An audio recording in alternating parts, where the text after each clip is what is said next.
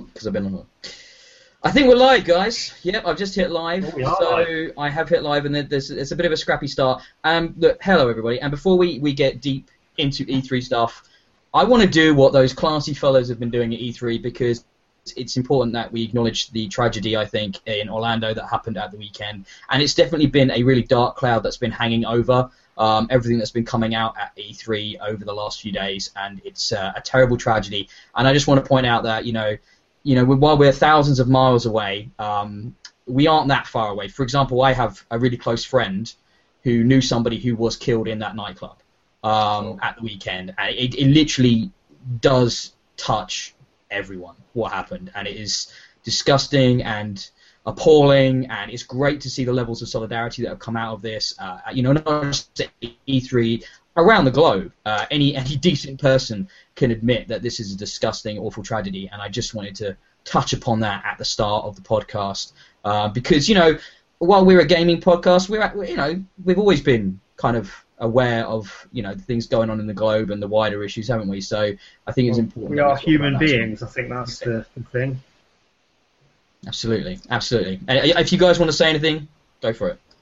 I, I was going to say, uh, I'm, glad you mentioned it because I wasn't sure whether it was something we were going to cover, and it did make for me because I watched a lot of the E3 stuff live, and it was a kind of strange experience with that news starting to come through on the, the Saturday morning, and then uh, some of the sort of you know presentations and stuff. You are watching a lot of kind of male power fantasies full of guns, and it just kind of it did sit slightly oddly, and it made for a slightly weird experience. So I think it's good to address that because it certainly was something that was in my thoughts as I was watching a lot of this. Yeah, I mean, I felt kind of sorry for EA in a way. You know, that first conference on Sunday, and they opened up with Titanfall with two, which Yeah. involves a lot of dudes shooting people in the face. Um, and and you're like watching this, going, hmm. No, you know what? I, I never make that connection. I don't know whether that's me being callous or insensitive, but I just don't see them as connected things at all.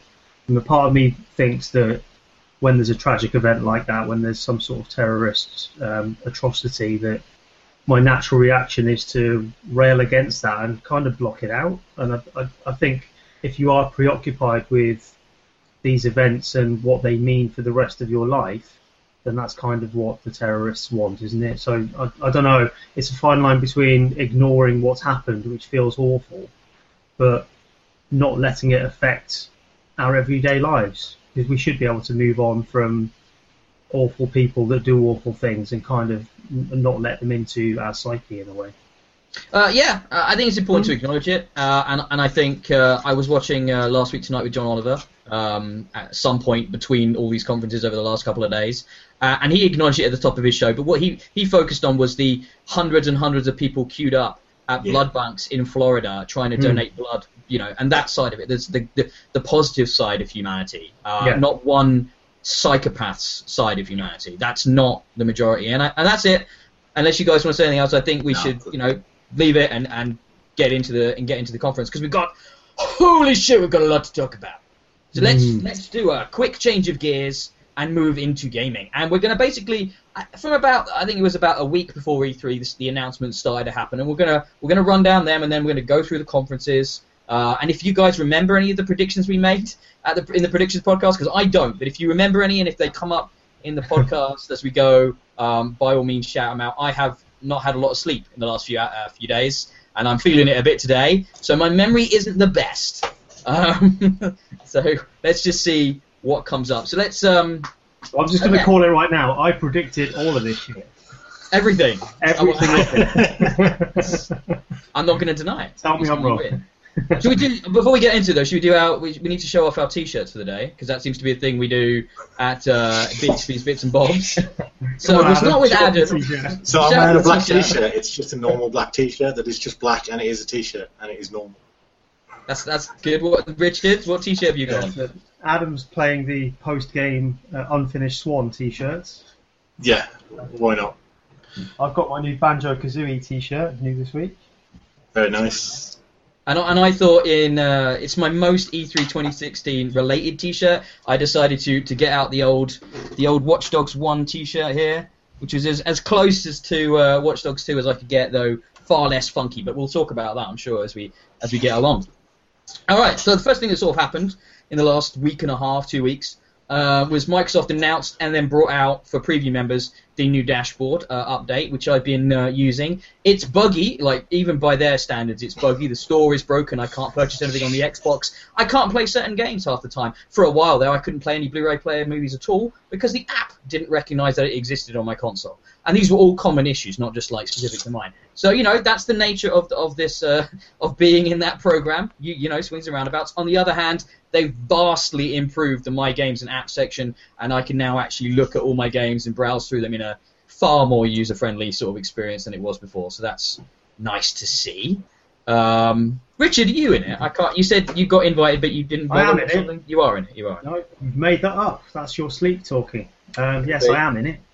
And my initial impression was same as you. Store is great. Cortana, not so much. yes. Well, you have to basically reteach yourself how to actually communicate with the Xbox, which is a bit. Well, it doesn't Yes. work. It doesn't Oh, and that as well. Yeah, it doesn't. The, you know, a lot of people would say Kinect never worked, but you know, in my experience, I've, I've been using voice commands on Kinect since Xbox One launched without any real issues.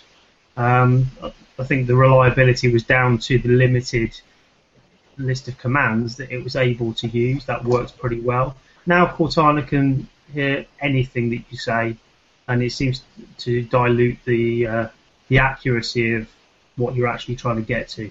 A lot of it just doesn't work. I've, ne- I've not yet been able to turn my Xbox off successfully. Yeah, that's a that's a common fault that seems to be for everybody. It doesn't. Yeah, turning it off doesn't work basically at all. Yeah. But the most annoying thing is that because I've got a Windows phone, that listens to me more than the Xbox does. So I get, constantly get messages on my phone saying, Xbox turn off. No, you aren't an Xbox phone. Don't listen to that. I had it the other day because I've, I've been on the laptops so much, obviously, with uh, with the conferences. I, ha- I usually put it in sleep mode or, or turn it off or something, but I've had it left it on, and I was trying to talk to the Xbox, and I could hear, yeah, I could hear in the background in the other room my laptop responding to, to my commands, and I'm like, oh, for fuck's sake. Um, so I, I'm not sure it's the best solution yet, but yeah, it's incredibly buggy. And like I said, this new store layout is nice, but the Yeah. fact that none of it works, like you can't buy things, uh, is a fairly important aspect of a store that currently isn't, you know, what it should be at. So yeah, not, not Hmm. I'm not sure. Is that the update though? Because they did have store problems last week or week before. Uh, no, that's the before update. Yeah, started. I mean, I'm I'm a regular user of the update forums, and everybody's having lots and lots and lots of problems. Because I try, I actually try and leave feedback and actually do the beta tester thing because I figure if I'm gonna, you know, put myself through this, I might as well try and help others a bit. Um, and yeah, it's a it's a common Yeah. common common problem. I've Right, but that's quest. Know the quests on the um, Yeah. what's it called? Like a beta the, access. the preview app response. Yeah, the preview app. I do. I've done the quests in there, but not the forum stuff so much.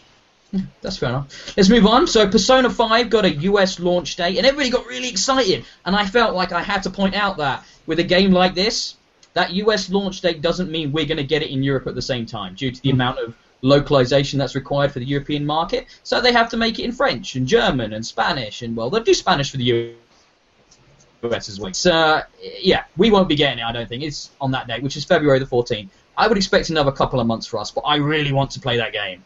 It's probably the only JRPG series I really enjoy. We'll Uh, get it early if Brexit happens, though, right? well, I, I suppose that's That is- possible. I suppose. Like, Do you know, I, I wouldn't like to predict, but knowing how European publishing works, it's possible that Brexit would mean we'd get games even later. Or, or, or we'd pay more for them. It, it could get complicated. I suspect we would pay more for them. I have a, I suspect we'll pay more for a lot of things. But yeah, let's but let's save that for the Brexit podcast coming later on in the month. Yeah, yeah? sorry. yeah, save that for the Brexit podcast. Um, but I mean, that's that's not a lot of news. That's a little a little thing. Mate. It's a little announcement. I know there's a lot of excitement over those games. I'm really eager to play it. I think it looks like their their, their visual design are is just the best. So, am I the only one that has a a big love for Persona?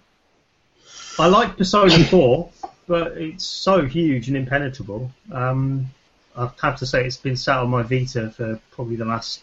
How old is it? Probably a couple of years old, isn't it now? It's been out a while, yeah. Yeah, so probably 18 months I've not touched it, and it's one of those that I want to go back to, and secretly know I never will.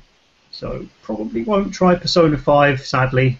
Um, you need to have a lot of time for that game, although it looks like it would be worth it if you had the time. Adam. Uh, I claim hyper nerd points because my JRPG of choice is the Disgaea series. Um, so Persona is far too lightweight for my tastes. Are you into more into those JRPGs where you can like fondle people? Not so much those. Have you ever played a Disgaea, a Disgaea game? I They know the are- name, but no, I've never played one. I don't think. No. So, just to give you a flavour of it, to you have um, a, a sort of story quest that you go through, but along the way, you can enter a secret random dungeon inside every item in the game.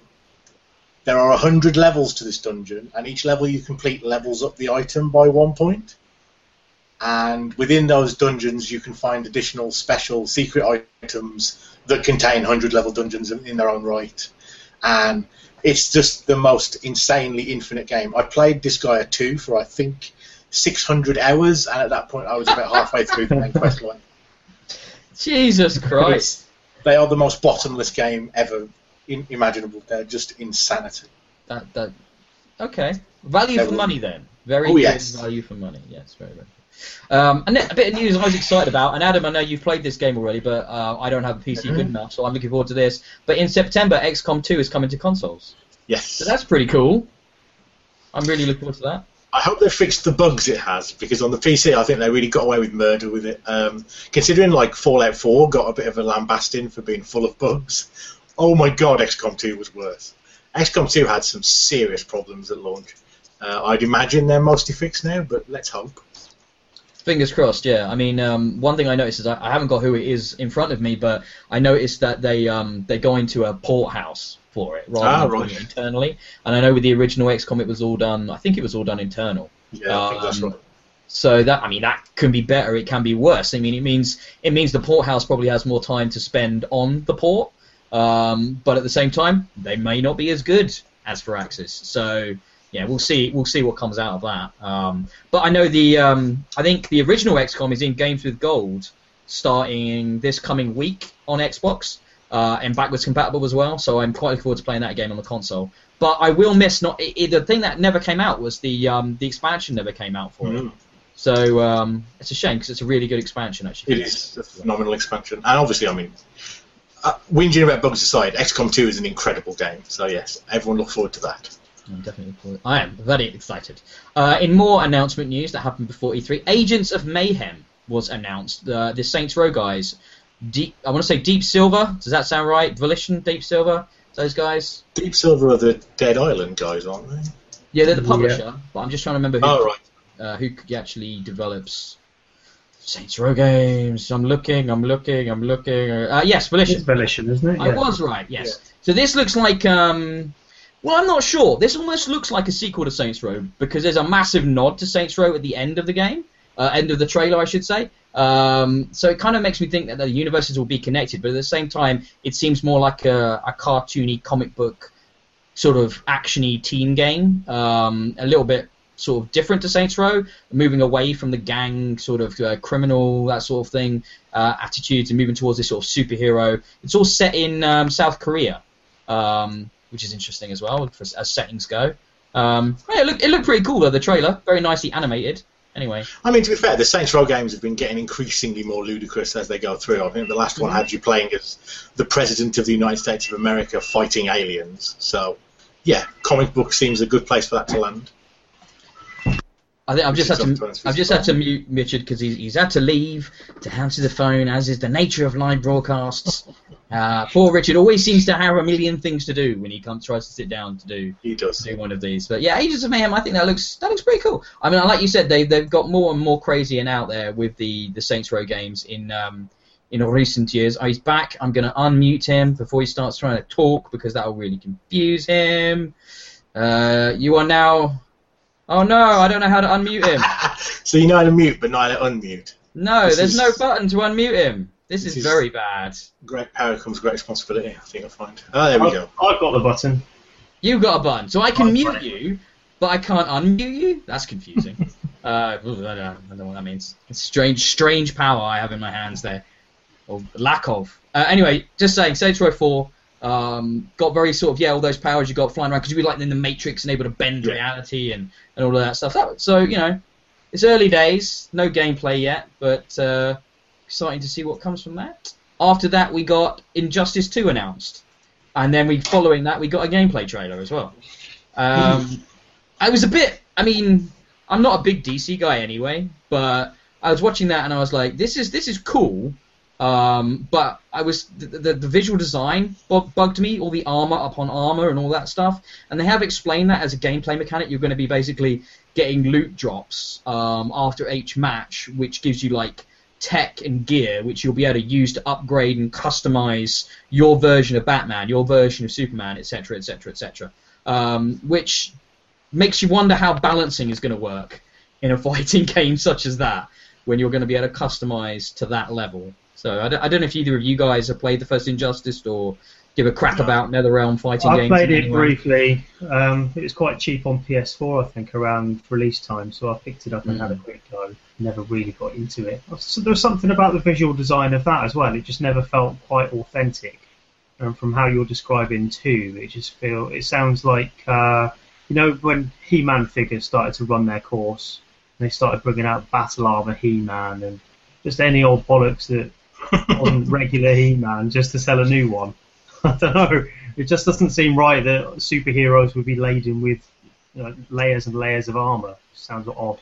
Yeah, I mean, when you saw, I mean, Superman putting armor on, I was like, Yeah. well, that that seems unnecessary, um, other than as a visual gimmick. Um, but I mean, you know, the, the first game, it was decent enough fighter. I mean, NetherRealm know what they're doing. They make, you know, the Mortal Kombat games of late have been very, very good. Um, you know, and it's got a, a pretty deep roster, I have to say. Looking at that gameplay trailer, it starts off with Atrocitus, the, the main Red Lantern, coming out with his sidekick Dex-Starr, which is a Red Lantern cat. Uh, I kid you not, it's a house cat filled with rage and vomits uh, evil Red Lantern blood on people. Um, so that's pretty cool. I mean, delightful. yeah. Will he have his own little set of armor? I'm I'm excited to find out. But like I said, I mean, for me, it's how they're going to deal with the balancing issue with like loot drops and customizing and stuff like that. How that will work. Curious to see what they do. Curious to see. Um, and then shortly following that, we got Watch Dogs 2 officially announced just prior to E3 when they did their own little stream and unveiled lots of information and stuff about the new game. And I'll tell you what, guys, I like Watch Dogs, but I think Watch Dogs 2 looks like they're addressing pretty much every criticism that that first game had. Now, either of know you guys played the first I- one? I- yeah, I played the first one a fair bit, but yeah, didn't quite get uh, to the end. The idea of Watch Dogs 2, I suppose, I might be able to be sold on it, but I didn't bother watching this, to be honest. You've not seen any of it from Ubisoft or anything, no? No, sell me on it. Tell me why it's good. All right, it's a, a completely new lead character. Um, this is Oh, it's, oh, it's a black man, isn't it? Uh, uh, yeah, yeah, yeah. I mean, if that's what we want to focus on, it is indeed a gentleman who is black. I can't That believe is it. accurate. I know. I'm shocked. It's not another white guy. Frankly, I'm disappointed. And now, what's next? A black woman character? I mean, that's it. I'm out of games if that happens. That's it. I'm done. Just gone. Can't have that. Jesus.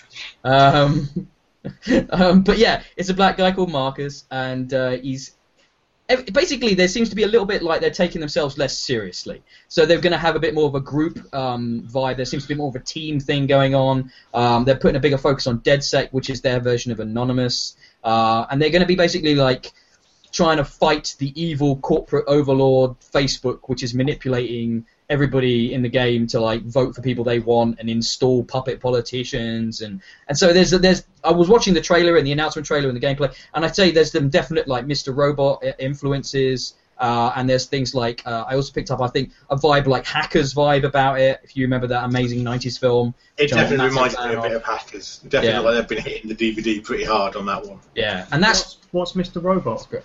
Have you not seen that? It's a very good TV show. You should definitely check that out. um, it's it's how have you not seen Mr. Robot? It's fantastic. Um, but anyway, check it out. Honestly, it's on Amazon, uh, and I think it's on normal TV as well. Really, really good. Um, what else? It just looked. It looked like they've, they've ramped up the combat. His signature weapon in this is a sort of is a billiard ball on the end of a bit of like rope, which he smacks in people's faces. That's like just- his primary weapon. that's like his primary melee weapon. Yeah, That's obviously choice. Very good. Very good. Clap, clap. Ball, billiard ball, ball choice. See what he did there. Very, very good. Not Um, intentional, but I'll take the credit. Yeah.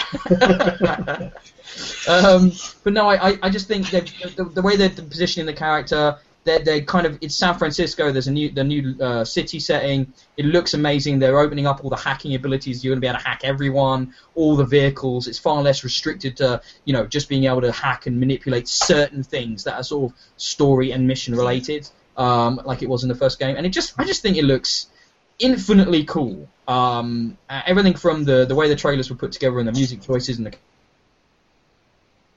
just looks far more. uh, You know, they, they they seem to be going more into hacker culture and less sort of just normal vigilante bullshit, which is what the first Watch Dogs was. Um, and I, I and I'm you know that kind of stuff just seems exciting and interesting and different. So I, I'm I'm well up for that. I think it looks cool as fuck. I They're thought more it of was. a focus on uh, like pedestrian activity now, because there's quite a lot of driving around, wasn't there, in the first game, and bad cars.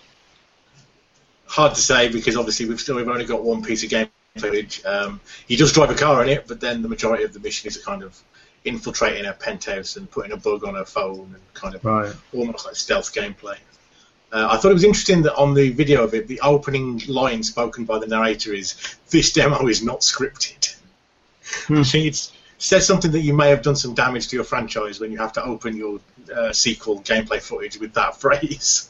But, no, honestly, this time it's the truth. Like, yeah, this this isn't just pre-canned bollocks now. This is this is real. But you know, maybe in the time they've had since announcing the first one, they've actually been able to kind of make the game they were suggesting they were making, uh, That's which it does look mean. like. That's that thing. That first game had such a protracted dev cycle, and then it was, and it's Yeah. so massively missed what was promised that it finally looks like they're actually being given the the opportunity to make that game that they originally actually wanted to make, um, instead of turning it into Batman, you know, kind of bullshit, which is what that first one really felt like a lot of the time. Well, still, And, it still uh, makes me roll my eyes when a game where you're supposed to be this kind of hacker and a geek and a nerd, and then as soon as like you know the mission goes a bit wrong, it's gunplay and beating people up and stealth takedowns. I don't know. I, I think it would be a more interesting world if you really were a hacker, not like your It's standard just, action to hero. escape from the authorities. Like, Yeah, you know what I style, mean. Like I don't know. It just it feels it felt like a disconnect when the guy starts beating up armed guards and trading bullets with them. You know. Like, Well, I, I, I don't. I don't want to be a cynical bastard, but it, I think there's a large degree as to why the character is a black guy because supposedly he's meant to be from like a more he's meant to be from the hood, just to be like a complete Mm. cynical asshole. He's meant to be this mixture of like ex gangster turned IT kind of like into computer culture and social media. But you've got to remember now the difference I think is that modern in the modern day, um, every young person is far more connected. Um, into technology and they understand sort of you know social media and, and that kind of aspects of technology in a, in a far deeper way than maybe they did 10 15 years ago and i think that's what they're trying to get across is that he might not necessarily be a hacker but he understands how to use the tools that Yeah, are given okay. to him in those situations um, you know, as well as being capable said that It's uh, it, the the dissonance between the violence and the hacker scenario is lessened because he's black. Did you just say that? Pretty much. I think I think there's a real cynical reason as to why he's a black character. Yeah. I mean, they've actually said that they, they've said his origin is from. I, I can't remember. There's this particular part of San Francisco which is more deprived and, and you know that sort of thing, and and you know But- not as tech savvy, and that's where he comes from. So he's this mixture of the cultures of San Francisco come together to be this this character. If those facts about his personality are used as, as the justification for why he's excellent with weapons, I have issues with that. oh, it's a video game. Yes. logic doesn't really apply. Um, next thing we saw uh, before we've still not got to the conferences yet, but yeah, um, Deus Ex: Mankind Divided, which isn't that far off, which is actually coming in August. Um, you know, as most of these games are either 2017 or towards the end of the year. But yeah, Deus Ex is just just popping around the corner now, a couple of months. They showed off about 20 minutes of sort of hub gameplay. Um, you're wandering around and getting to places. Did anybody else play um, the previous Deus Ex game? Uh, yes. Human Revolution, I want to yes. say. I, How far did you get? I, I finished it personally. I really liked it. I finished it like three times. Wow. Uh, well, I mean, I read like. Obviously, I, I was obsessed with the first Deus Ex, um, and then I played Deus Ex 2 Invisible War and was less obsessed with that, although more obsessed with working out why it was so terrible. And and so when um, Human Revolution came out and turned out to be pretty damn good, not quite the first, although the first probably has aged badly. It's probably one of those rose tinted things, but it didn't feel like the huge sea change in what was possible that the first one did. But it was great. It was really great, and it was the right sort of tone, and it had all the sort of ingredients I wanted from a Deus Ex game. So yeah, I played it, played it to death. Um, as a consequence, I can't really offer any insight into the next one because I'm completely on a blackout on it. I refuse to learn anything about it. I want to experience it completely fresh. So I can't really offer any comment about it. It looks a lot like the previous one. I Uh, imagine it will be. I mean, it- you know. you know, Adam Jensen's back with his crazy built-in sunglasses and, and robotic limbs, all all the limbs. Is, All is of it it. worth going back to the first one now? Do you think? Because that's another one that I got like sort of a third in and stopped. I think so. I really like it, man. It's a cool game. Like a really cool game. It's a cool Um, game. It's definitely got some of the stink of the past on it nowadays, though. Mm. Like it makes some demands of the player that modern games simply would not make. So it's a bit. It, can- it can be heavy going.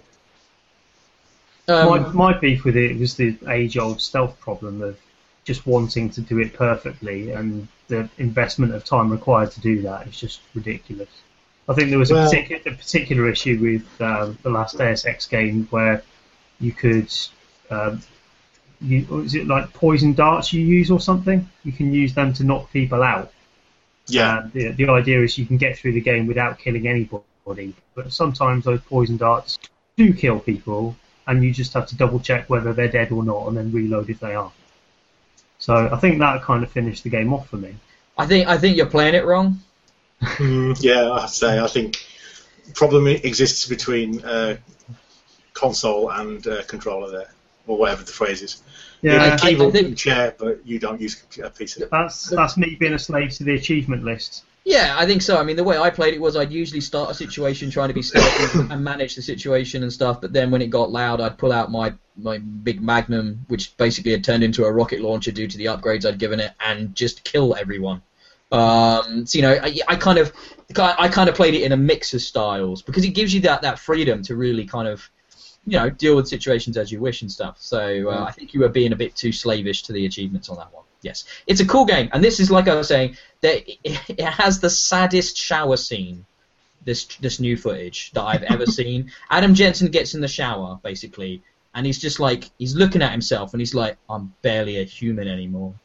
Oh, and there's like a, there's almost a single tear that runs down his face, and he kind of wipes the mist off of the, the side of the shower and looks through at the, into the, at the player, and he's like, "What am I? Who am I? Should I even be alive?" And it's just it's just it's, it's just moving, man. It's just beautiful. It's just moving. Yeah. But um, no, it looks like it's going to be awesome. Yeah. So I- Have you ever seen a picture of the art director from Deus Ex Human Revolution? oh, it's he's the same. It's him. It's it's Yeah. Adam Jensen. Yeah, He looks yeah, yeah. identical to Adam Jensen. He It's simply similar. went. He literally walked into the office that morning and went, "So Adam Jensen needs to look like a really cool, awesome dude.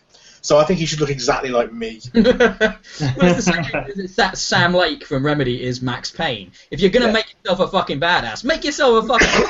I mean, if you could, you would. So that, that you can't fault him, really. I mean, I, I'd do the same thing myself. Um, but we, we must move along. Mafia Three had a trailer. Anybody? I mean, I've never been a massive fan of the Mafia games, but this new one has gone to this setting with a, a, a again with a black protagonist. I know. Calm down. Um, calm down, calm down, Richard. I know. Shh, woo, chill, man. Um, but it's got it's got this sort of like '60s um, setting now. Uh, you know, There weren't even any black people pretty cool. around in the '60s, you idiot. You just didn't see them because they were at the back of the bus, Richard. Oh. I think you're getting your uh, dates mixed up here, guys. oh dear, so offensive. Um, but but this is looking pretty cool, Mafia Three. I'm I'm I don't know if I'm gonna have time in October to play it, but you know I, I want to. I think it looks cool and different, and the idea of this different type of organized crime kind of gang, and you know this different setting and this different sort of time period rather than the, the typical kind of prohibition era uh, gangster stuff you had from Mafia 2. Uh, did anybody else play any of the Mafia games? I played the first one. Um, up until the appalling uh, race car driving section, which I think is where 95% of all players stop playing the game. Um, uh, it was fine, like it was quite good. It was, you know, like you said, a kind of prohibition era GTA. Um, can't say I particularly want to play the second one though. Um, seems a shame because I think there'd, there'd be a really interesting game to make about the mafia, but they always kind of end up pushing it down these Grand Theft Auto sort of lines. Where I'd be much more interested in the in more of a sort of political bent to these sorts of things. I only ever played the demo of two, but it got a good um, reputation at the time, didn't it? There was a lot of talk about the, the world building and how, um, well, there's, there's a famous bit where you go, you go to prison for like 10, 15 years, and by the time you come out, the entire world has changed to contemporary uh, types of car decor. It's a completely different city when you when you uh, get released. So yeah, that sounded like they've done a really good job in uh, building the the timeline, the environments. So interesting to see what they do with a black man. My my overriding memory of Mafia 2 was Game sent me four copies of it by mistake, even though I never ordered it. Um, so that was that's my overriding memory of Mafia 2. I don't think I ever actually really played it. Uh, I just remember taking them all back to game and getting lots of money that I didn't deserve.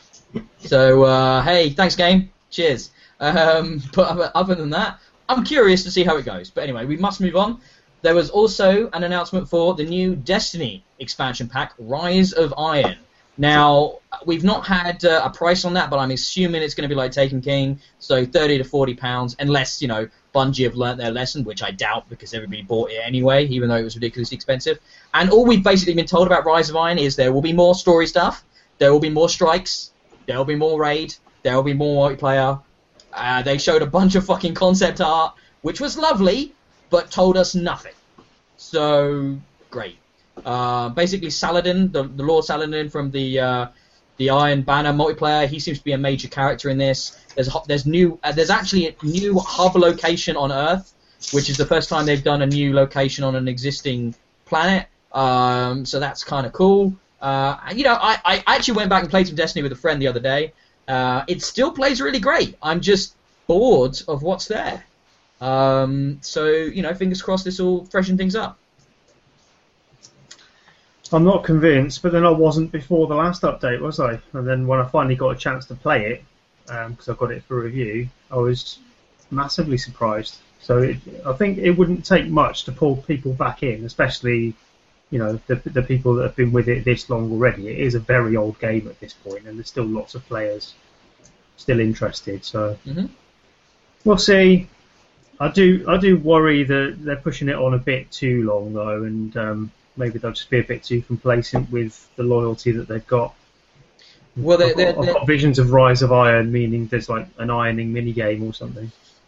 They're they're treading water, aren't they? Because Destiny 2 has been delayed, um, so they're having to bring out this sort of like filler content almost. That's what I'm worried it's going to be. That it's not going to be really that good or substantial because it was something that they didn't really plan. You know, you've re- everybody's read all the stories about the tortured development of this point. You know, the terrible um, pipeline they have for development, the awkward Yeah. engine, all the issues that they had with cutting content and delaying content, and how they had to cut back on all their original plans and change the story and change the structure. And it's amazing Destiny is as good as it is after the issues they've had, and it's only testament to how good the guys are at Bungie that it's come out in a half decent state in the first place and has such a massive player base. So I'm, I'm just, you know, hopefully when Destiny 2 rolls around, it's going to fix a lot of those problems and they'll be able to actually, you know, get where they always wanted it to be. So I'm just worried if Rise is, you know, it's just going to be another way for Activision and Bungie to take my money. But hey, we'll see, I guess. I'm sure I'll buy it regardless. So there you go. I'm a sucker. I take it you don't mm. give a shit, Adam. No. Destiny, whatever. That's fine. That's Yeah. fine. I hate um, nice shooting stuff. Fine, great, have fun. I, however, do know the next thing you do give a shit about, which was they showed off some. Well, IGN had the exclusive reveal of some gameplay from Cuphead, Yes, and it explains why Cuphead has been so long in development because it's completely changed as a game. Yes. The, the only thing the same is the visual style, which is obviously the thing that captures a lot of people's interest. But originally, Cuphead was just a boss rush game, which I can actually confirm that because I've played that at EGX last Ah. and you know that's all it was. Is you just fight bosses, and they're really really hard, and you die, and that's all it was. And now and now it's become a proper you know Mario-esque side-scrolling um, puzzle, well not puzzle, action game, like you know the typical kind of you know side-scrolling platformer. Um, you know, but with that amazing visual style, and it and it still looks fucking hard based on that video. Um, I did see like when it was a boss rush game, I'd started to wonder. I'm, I'm excited about it just from the visuals, really. And I'd seen some gameplay footage of like a journalist playing it, and it looked like the hardest and least fun game ever made. It was beautiful to look at, but I was just literally just watching him die over and over and over to the same bullshit, undodgeable attacks again and again and again. So I, it's good that it's now a platform game. Uh, tiniest, most pathetic whinge ever, but in the footage they've released for it, the dust cloud that kicks up every time you start to move gets really annoying. Like they need to cut that effect, I think. But yeah, it looks, still looks great. the dust clouds. Okay, I, I didn't even notice, but No, I did, and it, Can't say I noticed that, but I did We have my we- own problems with it. I mean, this is something that I should love, but I don't know. I feel really worried that it's just not going to be that good a game. We're all being dazzled by how brilliant it looks, and it does look amazing. But I think the um, the, the, what we originally saw with, when it was all bosses and big enemies and it all looked beautiful, I think that probably masked some of the issues that there were around how hard and you know probably not very much fun it, it maybe was. Now it's more of a vanilla platformer. The creaks, the, the, the cracks in the in the gameplay are starting to show a little bit for me, and it just looks a little bit by the numbers. And not doesn't look like it particularly flows that well, and it's built more around the aesthetic than it is a functional game. So uh, it's got to do something to convince me. I think. I mean, um, I can confirm that it is that when I played it, it, you know, I didn't enjoy it. Um, it's just not my type of game in the slightest. Uh, and I'm also I can respect the vi- the craft that's gone into those visuals, Oh but, yeah. they, but they do nothing for me as an art style. I don't find it that compelling at all. It's just not my kind of my kind of visuals at all. I just don't. I don't particularly have like a, a strong nostalgia for those that era of cartoon animation. I, it just doesn't really do much for me. Um, but you know, um, it's never going to be my kind of game. I'm, I don't have a, a, a, a sort of a long-standing love affair with those kind of platforming games. So I just I lasted about 45 seconds when I played it, and uh, that was and I was just like I put the controller down and went, "Do you want to carry on?" And I went, "Nope, I'm good." And I walked away. so I'll go play. I think I went and played Super Hot instead, which I, you know, turns out is awesome. Um, but anyway, let's move on. And then we've got some interesting news here because it kind of the next announcement definitely will roll into when we talk about the conferences shortly, which is that Sony came out and said the, the PS. What the, Richard, what are you doing, Richard? What are you doing, Richard? It's the professionalism. That's what I come to this podcast for. The professionalism. Like, God damn it, man! Move your bloody mic! oh, God. I tell you, next time we do one of these, I'm just going to be quietly whacking one off under the desk.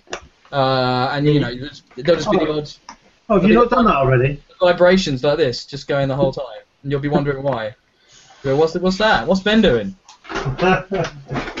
I, swear I don't God. remember. I don't remember ever seeing PewDiePie feeding his dog live on stream. well, that's why PewDiePie. Nobody likes him. I mean, that's what it's all about. Nobody likes PewDiePie. Who's that? I I'm mean, keeping he's it so- real. Look, we're the we're the new guards. He's like he's past it. Nobody even cares anymore. What's he got? He's only got like a few hundred million subscribers. Like whatever. Who needs And that? what? All those millions in the bank. Like Yeah, Jesus million or Christ. something? Anyway, Um, but I was saying, so Sony came out and said the PlayStation 4.5, the Project Neo, whatever you want to call it, it's real, but it's not going to be at E3, which was a bit of a surprise when that came out. But I don't think we'll dwell on that too much right now because it's definitely going to come up when we talk about the Sony conference, Yeah. which will be happening shortly. Uh, and the final thing I wanted to mention is because I'm, I'm I can't talk about it, but I'm currently playing the game that it got a, an E3 trailer, uh, Technomancer by Focus Home Interactive, and I think they're called Spiders, the developers, uh, and that's coming out on the uh, the 28th of this month. Um, and like I said, I can't talk about it, but it's a cool trailer, so watch the trailer, I guess. Yeah, why not? good, good. Um, Yes, but now we are now there, guys. We are now actually going to start talking about the Have, conference. have we reached E E3? We've reached D3. Hooray. Chronologically, 40 minutes. It's only yeah 40 minutes, and we we've got to the actual start of the conferences. Uh, and like we said right at the very very top of the show, EA had the unenviable um, task of going first after the events of uh, Saturday, and uh, and then also on top of that, and because I moved it a little bit, is the the Titanfall single player trailer that they kind of opened the show with with Titanfall 2. Uh, the single player trailer was leaked just prior to the show. So it really took the wind out of that initial spot for EA, and I felt really bad for the respawn guy. Um, it was either it was was it Vince or Zampella? I can't remember which one of the two of them it was, but it was one of the new guy, uh, one of the guys who were ex Call of Duty um, and Infinity Ward. Uh, and you know the multiplayer looked a lot like Titanfall, and it looked fun. And then the single player looked pretty weird and hokey. What did you guys think of the weird AI aspects of the Titan and how it seemed to be the main character of the story? I liked that. You, yeah, okay. I liked it. That's I- deep analysis from Richard Morrill. I never played the original Titanfall, so I didn't know if that was uh, sort of a new addition to the canon of the world It's, around yeah, it. it's totally new because the the original Titanfall, there's no single player at all. But also, are the mechs like AI entities, or are they just mech No. machines? Well, no, they kind of are because they brought out a bunch of subsequent voice packs for Titanfall. Yeah, but it was never- never a They gave them- personality, was it? It was just like Kinda, here's a few kinda. samples, you know. I don't. I mean, I think I think there was enough. There's enough freedom in there for them to play with that, but it, yeah, it did feel like maybe maybe Titanfall two is set further into their timeline, so maybe the AI of the the Titans has evolved and uh, But all this stuff about binding a Titan to a pilot, that was never, at least it was never explicitly covered in the first game. It was just a case of right, press down, your Titan comes down, you get in it. That's it. You know, Yeah. no binding involved. You smash one up, then you get another one in three minutes. Fine. and often a, a different one. I mean, Yeah. you, could, you weren't you weren't stuck to one Titan. You could different varieties of them and and different you know for different situations and, and all kinds of things. So um, I thought it's it's an interesting narrative choice. I was kind of like, oh okay, yeah, this is. What did you guys actually think of the trailer for the single player? I, I, I didn't think the beats were that brilliant, but I'm I'm interested enough to to play it. That's for sure. I'm just glad that it's there because um, I, th- I think it's still going to live on its multiplayer, and Titanfall 1 absolutely did that. It didn't need a single player campaign. So even if it's just meh, that's enough. It doesn't, it doesn't need to be amazing. Um, but it, it would just be interesting to just get a little bit deeper under the, the story aspect of the you know of what, of what Titanfall is and where what, how that world has been built just be interesting to have a flavour of it. That's all. I think it's an interesting positioning decision. I think obviously they they wouldn't choose to add a single player campaign unless they thought it would help sales, um, and so they must feel like perhaps one of the reasons Titanfall didn't do as well as they expected was that they didn't have a single player uh, element, and that they need to cater to that market, which is just uh, that sort of thing is interesting to me because it gives you some insight into the data they must be looking at because The- you know, the- EA know what's going on with their customers. There was there They're was a not making lot of vocal complaint around the time the title was released that it didn't have a single player component. But I think a lot of that was born out of what they communicated prior to release. They did Oh, intimate that although it was multiplayer only, it wasn't just going to be a regular multiplayer game. It was going to be built around emergent storylines, and Oh, the, the, the matches themselves would have their own sort of narrative arc. And that never transpired in any meaningful way. And there, there was a kind of mission structure, wasn't there, then, where um, hmm there, there'd be regular matches, but there'd be uh, sort of a start point and end point, and some dialogue would happen throughout the course yeah, of you, the you, match. you'd get like radio chatter and, and Yeah. stuff. So there, there was some there were some narrative elements with certain characters, you know, that would be like your support characters and stuff like that. So, you know, you did feel like there was a bit of that going on, but I think the biggest problem Titanfall had when you're talking about sales information, it was that it was stuck only on the Xbox. And obviously the Xbox at that point as well had a small install base and it was already struggling against PlayStation and they and you know basically EA did this deal with Microsoft, and it was a deal even Respawn weren't aware of. If you remember at the time, it was like it wasn't their decision to go single platform; they wanted it on everything. because they wanted to sell a lot of flipping units. So I can imagine they were pretty pissed at the time about that happening. Um, so of course now that's that's not the case. Now it's going to be PC, uh, Xbox, and PlayStation. Um, and yeah, it's gonna. I think it'll be cool to see the single player, and it's going to be really interesting because it's basically going to be going up against Call of Duty Infinite Warfare, almost at pretty much exactly the same time. Um, so that's going to be, you know, very similar kinds of kinds of games. And we, you know, we got a we got a demo of that at Sony's conference, which we'll be talking about later on as well. I wonder what you guys think of that. Uh, but yeah, so that was t- Titanfall. They showed the multiplayer, and what that trailer for multiplayer really made me think was, oh, I, wouldn't mind going back, going back and playing some Titanfall. Uh, I might reinstall that and uh, and jump in again and see if anybody's playing. So. Uh, The multiplayer video made the game look incredible. Like it made Oh, me, it's man. I missed. It I should is. play this. This looks fantastic. It is fantastic. It's Yeah. a really amazing multiplayer game, and I'm not one for really jumping into multiplayer in any you know um, deep way. I've sort of like dip my toe in for a couple of days, and then that's pretty much me done, and I'll just go back to a single player campaign. But with Titanfall, I played that for a good few months before it dropped off. It was helpful at the time as well. There weren't many games. there weren't there on weren't that many games. Yeah. But so, it just yeah, oh, at the time. it, it was so well balanced, and all the all the modes. Probably the best capture the flag mode I've ever played, where it was just so to and fro between the, the different sides in every match that we played, and it was just um, frenetic, uh, constantly full of drama, and it, there there were moments of just brilliance in in every game. It always felt fresh and like something exciting happening throughout the, every match. Um, if you're up for it, Richard, maybe we should play some of the Horde mode they brought into the game later on. I'd be up for jumping in for a little bit of that.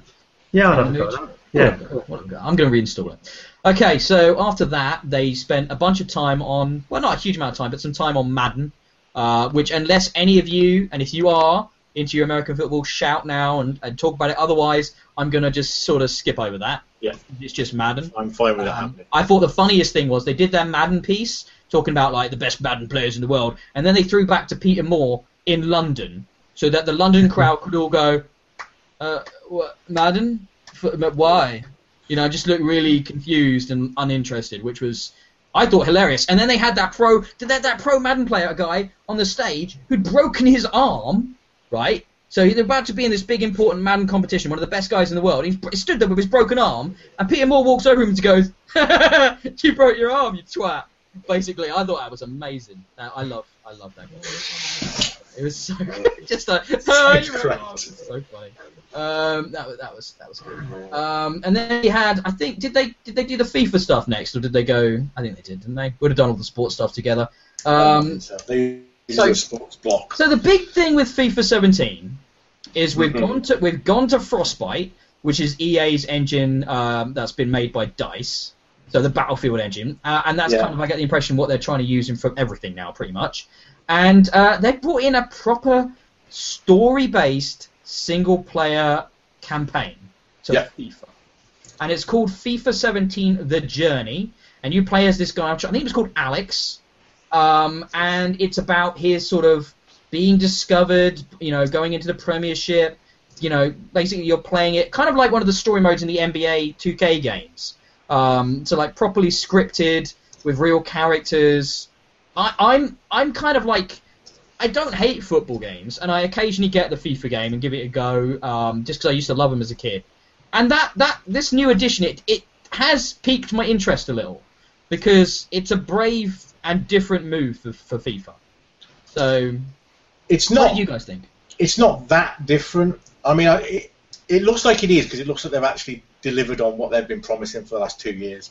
But there, for a while, there has been a mode in there called Be a Pro mode. Yeah, but it's not it's a not a player and you scripted story, is it? A single player on a team and you sort of rise through the ranks. But it, wouldn't it be better if it wasn't a scripted story? I don't know. I, it felt weird to me because I thought, is this really what your player base wants? Because what your player base wants is the wish fulfillment of, I get to play for Man United. You know, do I want to help some 17 year old called Alex get to play for the champions of the world? I mean, the Like, last I'm not sure. the last time I had FIFA, it wasn't. I don't think I got 16, but I had 15, and I used Game Face, and I put myself in, and, and I, I rose up the ranks as Gillingham until they won the FA Cup. Yeah. Um, you know, and that that's something. Yeah, I mean, the thing they've said with this is that this mode and stuff is only going to be available in the Premiership teams. Um, so you'll only be moving between them. Uh, and the other thing they sort of uh, sort of showed off was that they've actually fully modelled like what half a dozen managers now as well. Yeah. Um, so I'm guessing because they're going to be in this journey mode. Um, so it's kind of like, uh, yeah, you, you bring up a good point. Is this what the player base wants? I don't think it necessarily is, but it's it's cool that they're trying stuff. Yeah. And I'm down with that. I mean, at its core, the the game of football in FIFA will probably still be good because they know that's important. Um, but it's a new engine, so it could suck and be terrible. you know, they, it's quite possible that they'll fuck it all up. That does happen. So Yeah. I mean, I have fond memories of the older FIFAs. I said the older FIFAs, anything from up to FIFA 15, really. Uh, me and some friends from work were demons for the um, Pro Clubs mode. We would play like for three hours pretty much every night, uh, from like 10 till 1 in the morning. Um, really took it seriously. Got to Division 1 a couple of times. Um, you know, had tactics meetings in the office at lunchtimes and stuff. Like it was serious business. Um, and so obviously, you know, each year the new iteration would come out and we'd listen very intently to find out what had changed and what they were moving around in the game. And the one thing I noticed from the EA conference this year is that this is the third year running. Their list of improvements has been identical to the previous year. Now, I don't know if that means they just haven't nailed those things yet, or if they've just figured out those are the things that make players buy the game the most. I, I mean, how every many? year, improved physical play. Every year, ho- overhaul of set pieces. Every year, more intelligent AI. It, it's the same list every year now, and it just sort of struck me as amusing, really.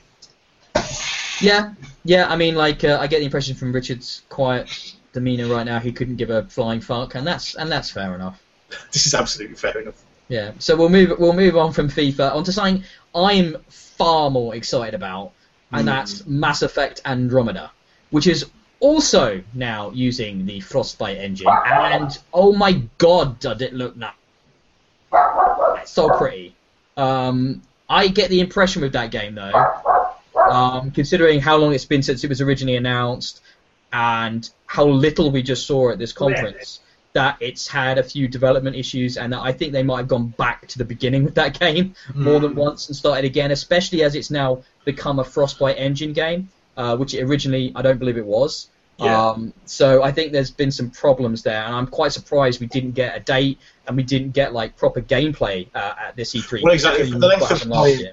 For the length of time it's been rumoured to be in development, and the, you know the talk of it has been bouncing around the industry, you would think they would have more than like minute and a half of like five or six location kind of concept videos. You know, you'd mm. expect to see some gameplay or some proper playable environments.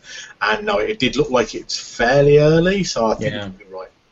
I said, I said I, at the earliest, we're not going to see that until holiday next year. I would say, and that and that bums me out. But you know what we did see, if they can make the game look as amazing as that in actuality, will be a hell of a feat. I mean, like the way that Asari looked, her facial animations were amazing. Uh, we did get a couple of interesting tidbits of information. We got the information that the ship is the Tempest, and that and that the main character is going by the name of Ryder, uh, which you saw the default female model at the end of that trailer, and that's you know, the, if you don't do any customizing to the the female um, appearance of Ryder, that's what she'll look like. And I thought it was really cool actually that it was the female model they showed off because they realised a lot of people love the femshep.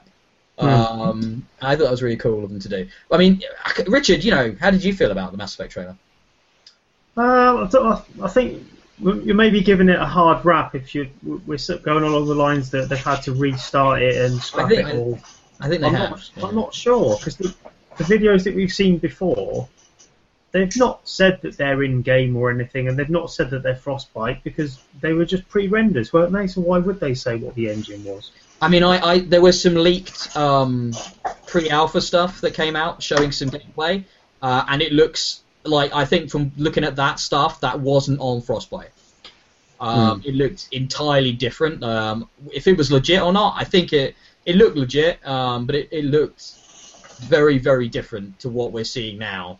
Um, and, I, and I think EA have come in and gone, Frostbite's the engine now, guys deal with it. Um, and that's that's that's cool. I mean, like you know, I want this game to be amazing when it comes out, so they can take us Well, that's it. I don't mind if it takes two years because Yeah, from the after the experience of Mass Effect 2, that was absolutely polished to perfection. I couldn't fault that game. Yeah. Um, Mass Effect 3, obviously, there was the big issues around the the, uh, the ending. They want to get this one back to, back on form, get it absolutely right. So yeah, take take the next year, take however long it takes. I don't mind. And everything I'm hearing sounds really interesting. The idea of like we're in another galaxy, humans are the outsiders. We're we're trying to you know find our way in this completely alien environment. Um, you know what they were saying as well about Ryder is that she's not to, or she or he isn't going to be this self-assured hero. It's about the journey of becoming a hero. It's going to be an untested crew. It's going to be like you know being a part of that sort of experience, that narrative I think has the potential to be absolutely fantastic. And they've also come out at E3 and said, yes, we have taken on board everything you said about the ending of Mass Effect 3. We promise it won't suck like that. Um, so, you know, they, they're really listening. And you have also got to remember as well, they lost all the people at the top of that studio pretty much, um, you know, over the course of the last few years. So, you know, it's not even clear who is actually running the project completely right now. It's certainly not somebody uh, leading it like uh, Hudson was in the you know in the Mass Effect days and stuff like that. Or I think it was a uh, was it it was a female, a woman as well. I can't remember her name, but yeah. So fingers Oh, crossed. Why, why would you? I said you know same. It's fair, it's fair. Women don't make games; they make coffee. I mean, that's come on. Um, I just like to disavow any uh, association with these gentlemen. We're kidding, or are we? Uh, right. After that, we got we got a little bit of waffle from them going on about um, an indie initiative, which isn't the first time they've done this, and how and how EA are going to make sure these indie guys get all the monies that they make. Uh, and then they announced a game called Fey, Fee, Yeah. um, something like that. And, and it, do you know what? That looked generic. that looked like generic indie game number three, and it did absolutely nothing for me. The footage of that. So I set myself a running. There's a running gag throughout my notes where every time any of the big publishers showed an indie game, I've written the exact same comment next to it, which is, "Yes, very nice, but what is it?" Um, and I think Fate falls foul of that more than most. Where you go, "Oh, this is a very pretty art style." What's the game though? Like, is it a third-person action adventure? Is it a platform game? Is it a shoot 'em up? Like, what is this? Inside was the worst for that, but we'll get to that later. We Mm. will, we will. Uh, but that's that's very soon, so you know we'll actually be able to play that soon anyway. But yeah, fa- and then we, and then we got hey, we has all the fucking Star Wars bitches, which is Mm. the, my name of the set. And but we's not bringing anything out yet, probably for a couple of years. Um, which was a bit of a bummer. So basically, they did like a four or five minute long sizzle reel of they went around and they checked in with all their different developers working on Star Wars, Amy Hennig and Slot and, and Respawn and, and you know the Dice guys, and it's like, yeah, we're making games. Games take a lot of money and time to make, so you'll get it when you get it. Um, we had some really early footage from Amy Hennig's project, uh, and they announced that there was going to be this kind. we're not actually sure what this this Battlefront thing coming this year is. It's it's later this year. It, could be a, standalone game. It could be like a DLC add-on to the existing Battlefront. Mm. But they're basically doing stuff that's going to be connected to Force Awakens and potentially Rogue One, and it's going to you know bring more stuff to Battlefront, which Battlefront needs. So that's fair enough. But everything else is 2017, 2018, 2019 in the far, far future. And I love my Star Wars, and it's cool that they're making these great games. And fingers crossed they will be as good as they could be. So but that's all we have. I think it's that. kind of a bummer that there's so many different studios involved in Star Wars, though. I Why would it? Why would it be a bummer? Well, Visceral, for example, it means no Dead Space for the next three years at least. Yeah, I'm down with that. If you take into account the DLC that happened in Dead Space 3, they kind of finished that series. Um, there's not. there's no, not- it will never die. I don't think there's much more they can do with Dead Space. So leave, leave them, leave them to do Star Wars, and then you've got Respawn doing a Star Wars game. You know, their their second team, uh, Titanfall and Star Wars. That's a Christ no. I mean, they've said it's a third-person action game of some kind, but you know, they showed some mocap going on with lightsabers, and yeah, you know, it's going to be in an era that they said there's in an era that hasn't been done um, before. So that's like, yeah, I'm excited to see what that can be. But at the moment, it's it's all pie in the sky. Who the fuck knows? Uh, and then the EA, you know, finished off the conference with Battlefield One, Mhm. which was Battlefieldy. Uh, it was actually very Battlefieldy, considering um, you know what you know when we, what that setting is. It's Yes. incredibly Mm. incredibly Battlefieldy, and I thought there'd be a bit more World War One in there, Uh, at the conference itself, they showed another lovely trailer, and it looked great. And then they had like a big multiplayer event afterwards, uh, and showed off a lot of in-game footage there. And you know, it looks like fun, maybe too much fun, sort of. I don't know. Yeah, I, I, I can remember. I, I expressed concerns on the last podcast about that setting. This trailer did not reassure me. Woo, war is awesome. Look how great this is. And you've got like corkscrewing biplanes, strafing enemy positions, and all these sorts of things. And I just sort of think this is it's fine. Like you've gone in a very kind of arcadey route to depict World War One, and that's fine. But but if you're going to do this, like you don't get to claim any moral gravitas later on. So like we'll see what they do next. But you have made this into cops and robbers in trenches, and that's fine. But don't be coming with any like, oh, but also we're taking it very seriously. You know? no, I had the same feeling watching that Zeppelin going down and burning Yeah, exactly. an entire, entire village of people, and you're like, ooh, Looks so pretty when things explode. flames. Um, it, it, I mean, it did look great. I mean, that's one thing they showed off, like the early trailers, and they were they were touting them as in game, and everybody was like, ah, fuck off. And then you actually see it, and at least on PC, it did look that Mm. good. Um, and the idea that you mentioned the Behemoths, the the Zeppelin, they're going to have there's going to be a new type of game mode with um, there's going to be like uh, destroyers and stuff out at sea, and you know you'll be able to control them, and like they're going to be almost like you know control points that you can take out and and they're going to be uh, more integral elements to the game and stuff like that. And I think that sounds quite exciting from a from a multiplayer perspective, uh, you know, from a fun perspective. But like you said, I'm not sure how accurate to the time period. And they've just come out and said, right, factions not playable in Battlefield One, Russians and French. And I'm thinking to myself, they were in World War One a lot.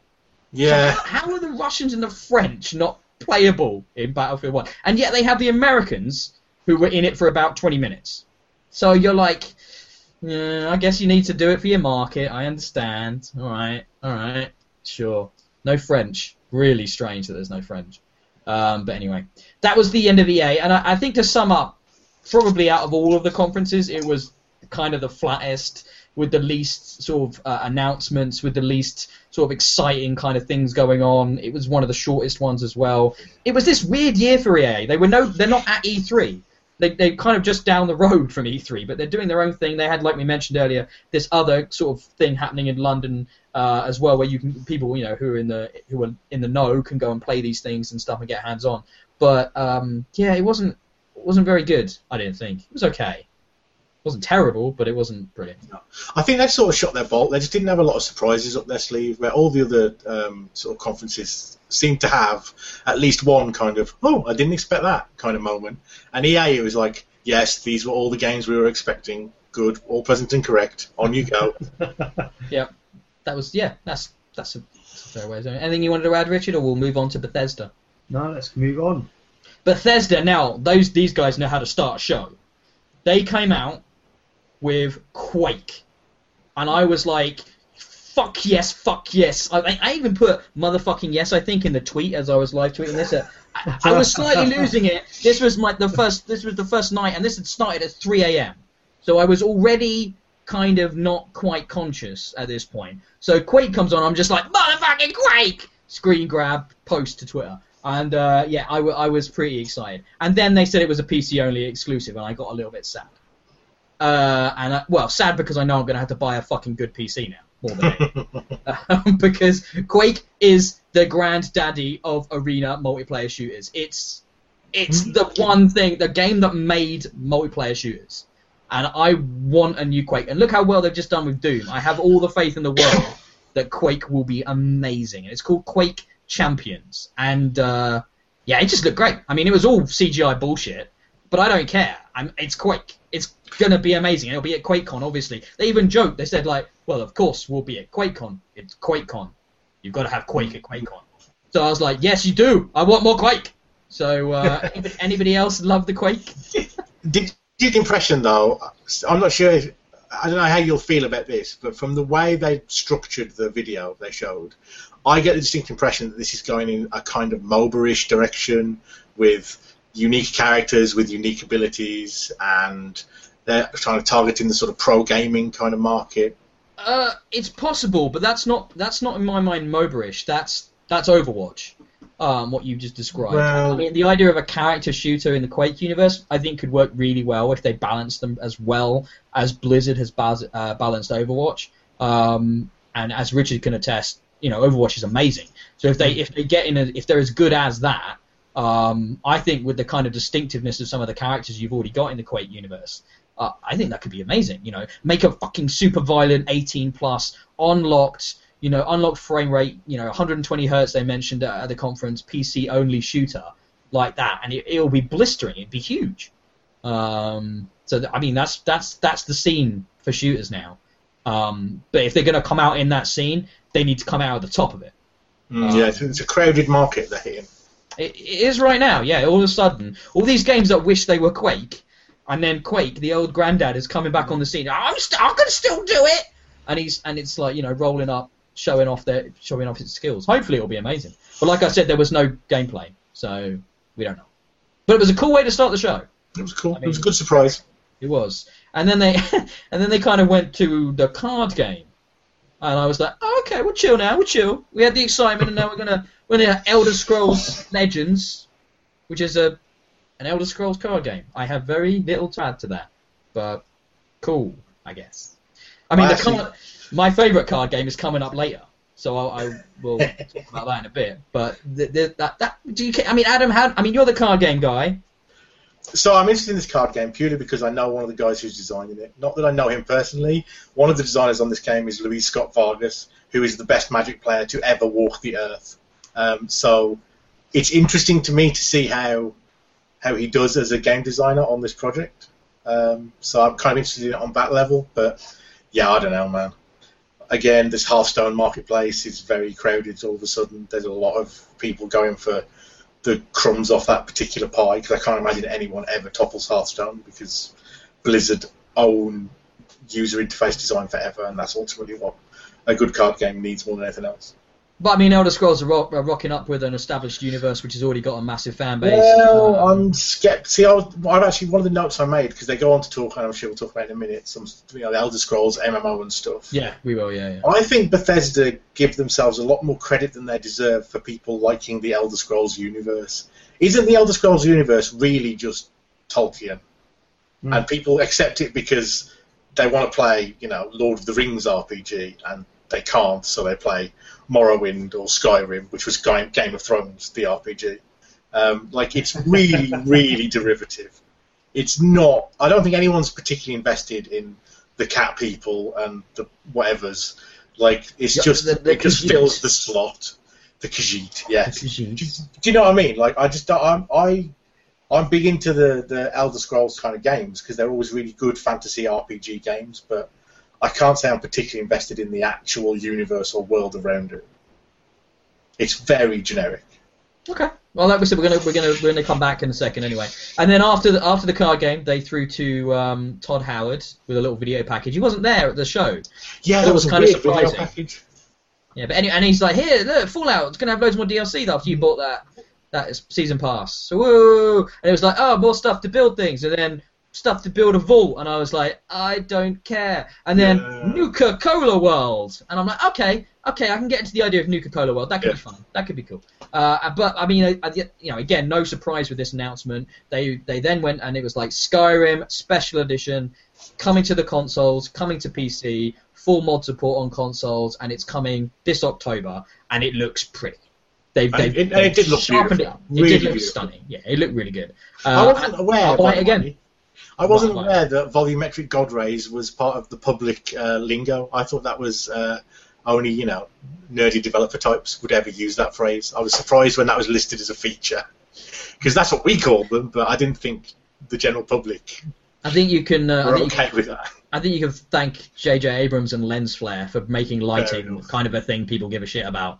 Um, but I mean, that was that was like, yes, yes, I will own Skyrim for the third time. PC, Mm, yeah. 360, and now Xbox One slash PS4. I, I'll, I'll do it again. One cool thing they've no- mentioned is that there'll be a fr- if you've got the if you've got all the DLC on PC, or if you have, I think it's the Legendary Special Edition on PC, which includes all the DLC, you will get get a free upgrade to the Special Edition version on Steam. which is nice. I think Yeah. that's cool. That's cool, isn't it? Um, it's a shame they can't do the same for the consoles, but you know, I c it's cross-generational, cross-platform potentially. I can understand that would be a headache, And and, they want your money. The So- console manufacturers would probably have something to say as well because they do get a cut. hmm absolutely. You can't go giving stuff away. But there's not a lot to talk about. It's more Skyrim. I, I, bringing mods to the console, I can tell you as somebody who's been using the Fallout mods on console, it it worked. I mean, the first day it came out, and it was so like massively busy compared to what Bethesda. You know, it was a, anticipated. It was a mess. It didn't work. But now, yeah, it works really well. They integrate nicely. But you know, like mods on on PC, it can break your game horribly, uh, and that's just the nature of mods. Um, so you know, pick the ones that have got good feedback. Would be my suggestion. But yeah, I that's also- coming in October. I also wonder if they've thought through the, the policing mechanism it might require because on consoles I think you're a bit more exposed to uh, you know my little child is playing this hateful awful mod that you know adds explicit nudity and or There are there are racist no sub themes to the game you know there are no nudity mods allowed on console. I can tell you that Xbox won't allow.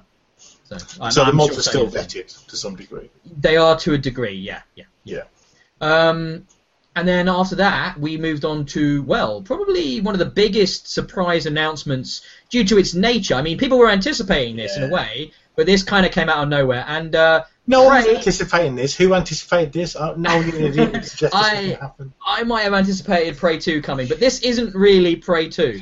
This is something else Hmm. wearing the name Prey. I mean, at the moment, fuck knows what this game is. I mean, it was a cool trailer. Um, it came out, and at the end, it was just it's Prey. It, Native American stuff is out the window. Uh, any of that sort of bounty hunter stuff we saw from Prey 2 from many E3s ago, that's gone. Uh, and, and now we've got this space station, this guy who seems to be having like a Groundhog Day thing, some kind of mental experiments. There's aliens of some kind going on. He's got a red eye.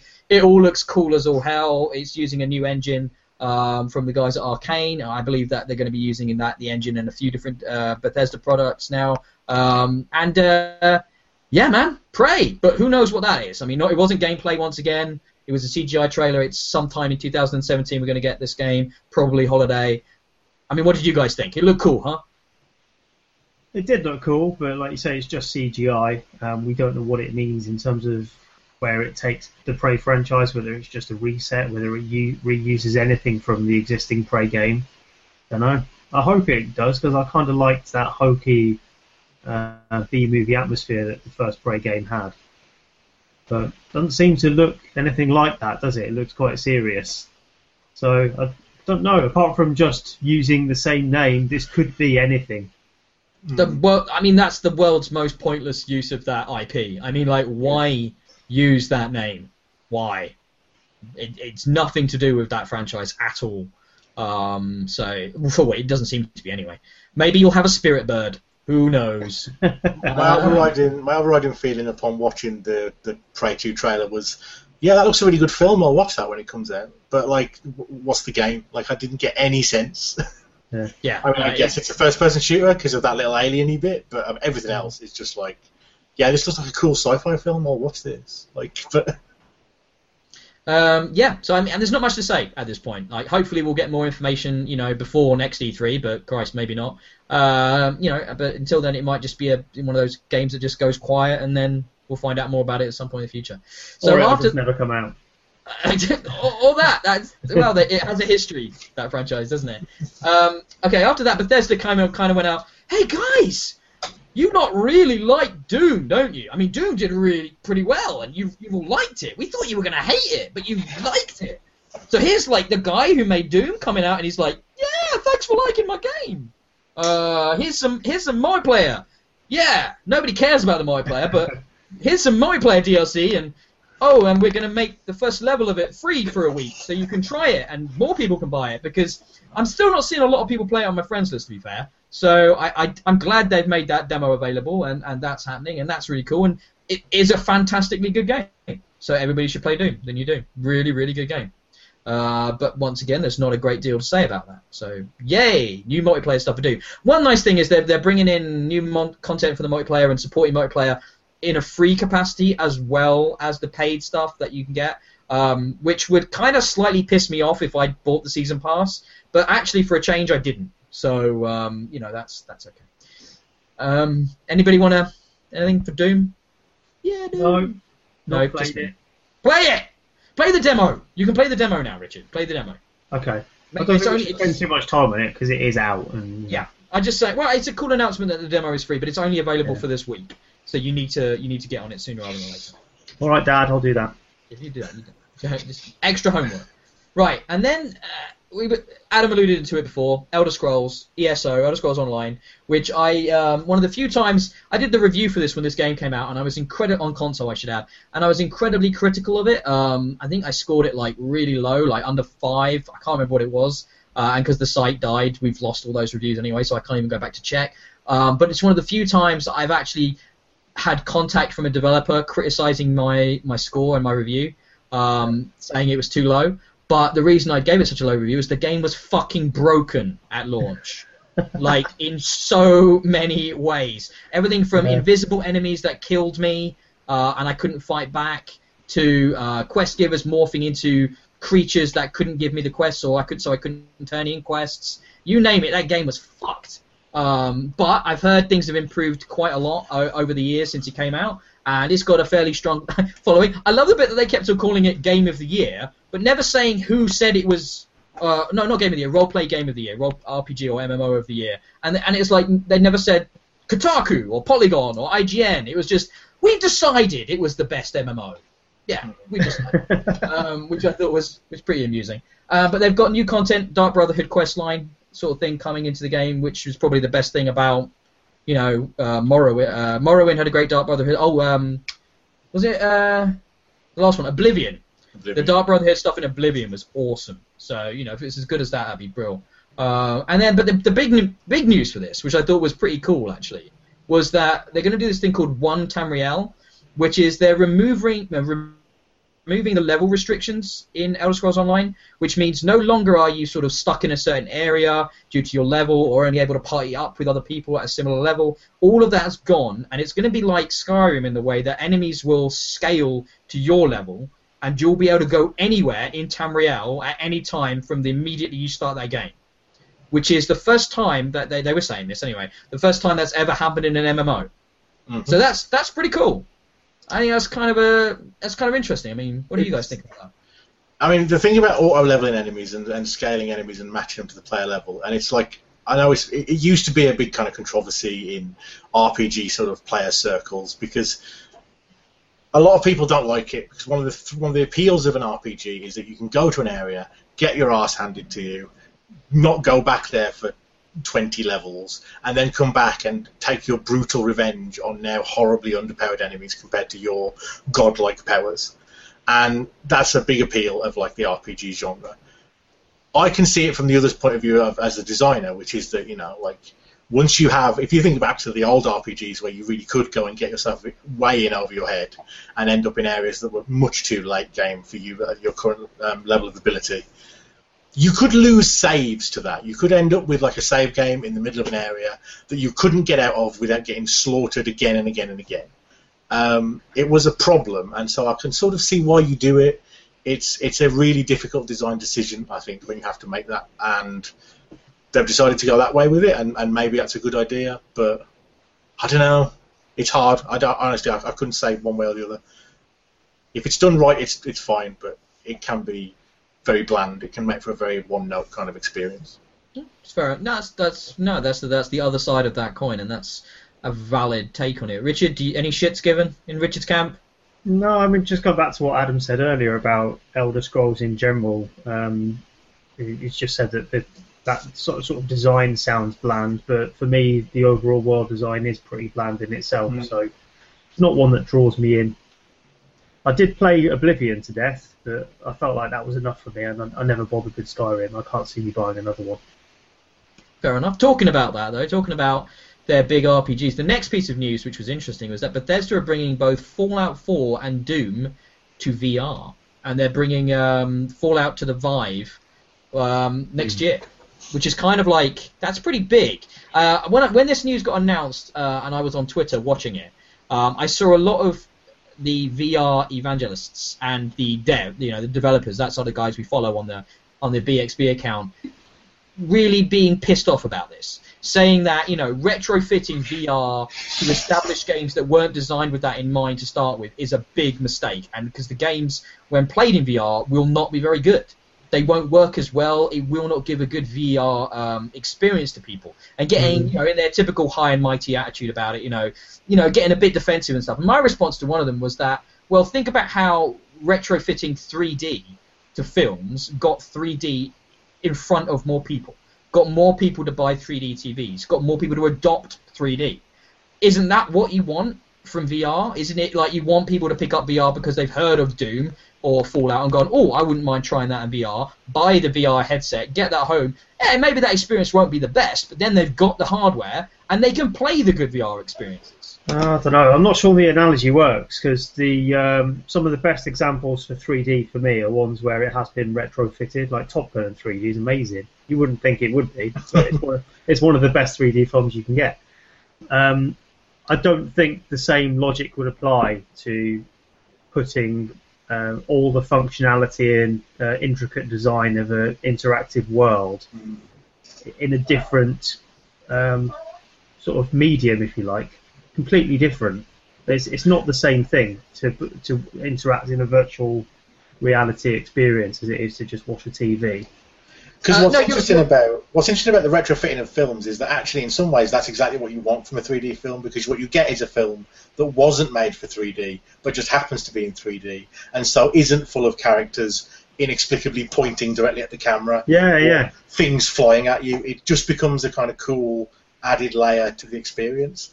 Whereas with VR, I think you probably do want the sort of equivalent of the finger at the camera.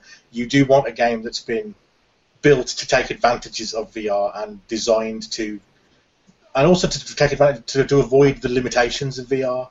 Like I don't know. I mean, people tell me that if you play on a VR set for more than about an hour, even the sort of strongest um, stomached people do start to feel quite nauseous.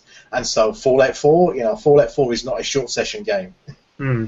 It seems an odd fit, but I, I got I got shouted down a lot for that analogy as well on Twitter, and I think one of the main problems was that uh, well, you know, 3D failed, and uh, I don't think the there's that as VR well. I don't think the VR guys like to be do, like to be told that it might fail uh, because the people that love VR love VR, and um, from my experiences on it, it's all right. Um, but uh, you know, and I, I think you guys are completely correct, of course, as well. I was I was being a bit facetious and I was being like you know argumentative for the sake of it to get a rise out of people a little bit online. Um, but of course, the big element for me would be, you know, the control aspect. That in a in a VR game, if it was Fallout, you know, it's designed for WASD controls and a mouse or a controller. It's not designed for motion controllers. So they're going to have to make all that retrofit all of that into the game. Otherwise, it's going to be a half-assed experience. Um, so yeah, yeah, it's it's an interesting announcement, and I, I'd be very interested to see how you know it's you know how it's going with hands-on and stuff. And there is hands hands-on happening at E3 right now, so perhaps there'll be some write-ups about that shortly, and we'll uh, get an idea of what's going on. Uh, and after that, Bethesda closed out the show with Dishonored 2. And I'm happy to go to anybody else about this because I didn't love Dishonored, and Dishonored 2 looks a lot like a current gen version of Dishonored, and it doesn't really interest me in the slightest. So, either of you guys Uh. excited about Dishonored? I wish I was. I really wanted to like Dishonored So did I. So did I. because Yeah. the the visual style is so unique. It just it. Uh, I don't know. You know, remember in the 80s and 90s where you could look at a game and think, "Well, that's French." Yeah. you know what I mean? Yeah, I do. It, it, loo- it has that sort of vibe to me. It looks, oh, that's a continental looking game. Well, the, the art style of, Dis- of Dishonored is fat hands. Yeah. I mean, But Dishonored had a really interesting what, world built around it as well. There was this all this Yeah. idea of like the whales and and all that kind of stuff. It was it was really nice, but I, I agree with Richard very much. Like I really really wanted to like it. I think the thing for me was it was doing that kind of Deus Ex stealthy kind of you know mixed up. You can go violent, you can go stealthy kind of op, uh, options, but then it gave you the ability to just invisibly teleport at pretty much will throughout the entire game and that sort of I found it just robbed my every achievement of any feeling of like I'd earned it. Like it felt like the player power um, suite that you were working with was so insanely good and then you get the rat power, and you can just basically point at people and wish them dead, and they just die. And it just seemed too much. So I think that's possibly why I lost interest in it. Dishonored 2 looked really nice, but yeah, like you said, it just looked like a looked like a nice Dishonored 2. That's fine. Yeah, I mean, um, I play it, I guess, but like you said, the world they built was unique, though not necessarily appealing. It, it wasn't a world I necessarily wanted to be in. It was um, oppressive and yeah, very. Oh no, I loved all that. I loved the sort of dark, noirish kind of misery of the town. Yeah, That I reminded me of Thief a bit, actually. A bit. Thief. Yeah, yeah. It had that real kind of Hmm. Steampunk, London plague overtones to it all. I, I really liked all of that. I wished it had a slightly more. I don't know, because even the game was engaging, but somehow you just you just didn't feel compelled. Like you'd come home from work and you'd think, "Oh no, I'll play something else," and then you Mhm. after a week you'd be like, "Oh, I can't remember what I was doing in it," and you've just lost Yeah. the thread. There, there are clearly though a, a great deal of fans for this series. Uh, the reaction to this announcement is just you know hugely hyped for it. A lot of people. Um, I was watching it on Twitter. Loads of people just freaking out about it, and I'm like, eh, you know, Dishonored, there it is. Which it was it was a solid way of finishing the show for Bethesda. Um, you know, it was it's probably their most anticipated game of this year, uh, and it's it's not that it's not that far off, is it? No, it's November. Um, so you know that's that's coming up. That's coming up. Anyway. So that was the end of uh, day zero of E3, if you like. Um, the Sunday that was the first two conferences, and then yesterday we had the, the, the second lot, which was three conferences, starting off with our big one for us because we used to be yeah we used to be an Xbox website, no secret. So we're always excited to see what Microsoft does, and uh, well, they didn't fuck around, did they? They didn't They- fuck around. They, they came out of the straight out of the gate. It had been leaked the day before, but I was hesitant to report it because of the source. It was a GAF thread, and it was quite possibly could have been faked. So I didn't report it on BXB until it was confirmed. But yeah, we're going to have a hardware revision, and it's going to be with us in August, and it's called the Xbox One S, and uh, it's going to have it's three flavors of hard drive. Um, and basically, it's the, the best flavor. The limited edition flavor will be a two terabyte hard drive in this box. It's redesigned. It's 40% smaller. It's white. It's going to have a stand so you can put it up vertical. Um, they've taken out the dedicated Kinect port, but you can get a USB adapter for it. Uh, other than that, all the ports are the same, though they've been moved around a little bit. It's got an IR blaster on the front, so it can directly uh, manipulate things like your TV and your sound system if you wish. But it doesn't have a microphone, which is weird for me. If you're going to put an IR blaster in there and give it half the Kinect functionality, you might as well have done that. But hey, and it comes with a redesigned controller, which has got Bluetooth in it, which is the, actually the only change, as far as I can tell. Um, so it can t- talk directly um, to a Windows 10 machine without needing an adapter. So uh, yeah, I mean, and did I miss anything, guys? I think I pretty much nailed it. It looks sexy. Power it looks, block as well. It looks great. Oh, that's right. Yes, no more external power block. Yes, which is quite a big deal actually. Yeah, and it looks really nice. Um, there's some videos floating around of Major Nelson putting a shell of an original Xbox down over it, which gives you a really good idea of the difference in size and uh, space it takes up. It really is a lot smaller. Um, it's pretty dinky. Yeah, and it's August, um, which is just around the corner, a couple of months from now, and I want one. I Don't do. you? I beyond really beyond all one. sense and reason, Yeah. I want one. hmm yeah, I'm there. I'm there. Adam, now, as someone you don't own an Xbox One, well, yes. making you want to buy an Xbox It did. One. It did for precisely 40 minutes, and then that utterly. There may have been an announcement at the end of the Microsoft show that could have changed your opinion about picking up this hardware, Yes. which uh, I can, which we will get to. Um, but um, yeah, I mean, let, I think this redesigned unit though, um, it's replacing. See, some people are thinking. Some people, when this was announced, oh, it's going to be this SKU and that SKU, and then this thing that's happening maybe next year. I mean, what does that mean? No, it's replacing the existing hardware entirely. Uh, which is going to be discontinued, taken off the market, and so this new Xbox One S is going to be the default entry level. So, like I was talking about, the hard drive sizes, you're going to have. Uh, we're gonna, I'm going to talk in pounds because we're British. Um, so basically, it's 350 for the two, two terabyte drive, 300 for the one terabyte drive, and 250 for the 500 gigabyte drive. The two terabyte drive is only going to be available for a short amount of time at the sort of start of the of the launch and stuff. Did I get all that right? I think I did. I'm doing it from memory, and remember, my memory's fucked right now. So um, The, the thing I most enjoyed about this, uh, the, the Xbox One S uh, model, was that the Kinect needs an adapter now, which really does mean Microsoft have abandoned that. that is now dead. They've Gone. kept the HDMI in, but Mhm. removed the Kinect connector. port, Yeah. which is an odd choice to me. I, I, I feel like that's wrong way round, really. But hey, okay. I'm sure that's just down to the space in the box, though, right? Because the Kinect socket is huge. Well, you know, like in um, it is, but yeah, I don't think so. you know, in movies where someone unplugs a massive, like, like in Ghostbusters or something. You know, when they unplug the Ghostbusters machine and it's all big wires and it's like that pulling Kinect out. It is. That's true. It is a it is a hip thing, but they've said they're going to sell an adapter for it. You know that like for a few few extra pounds. So if you, who the fuck's going to buy that? Nobody. Nobody. Exactly. So look, let me let me tell you what, why I'm going to buy an Xbox. I, I I'm in a household. I have two Xbox Ones. I've got an old launch one and a new and a new one. I will trade in my old launch one and I'll get an S, which will place where my new one is, and my new the newer version of the the original one will go to where the launch one was. And when the certain thing that happens next year happens, I will then get rid of the previous old one. So it's like you know, it's a, it's a life cycle for me, Richard. I have reasons.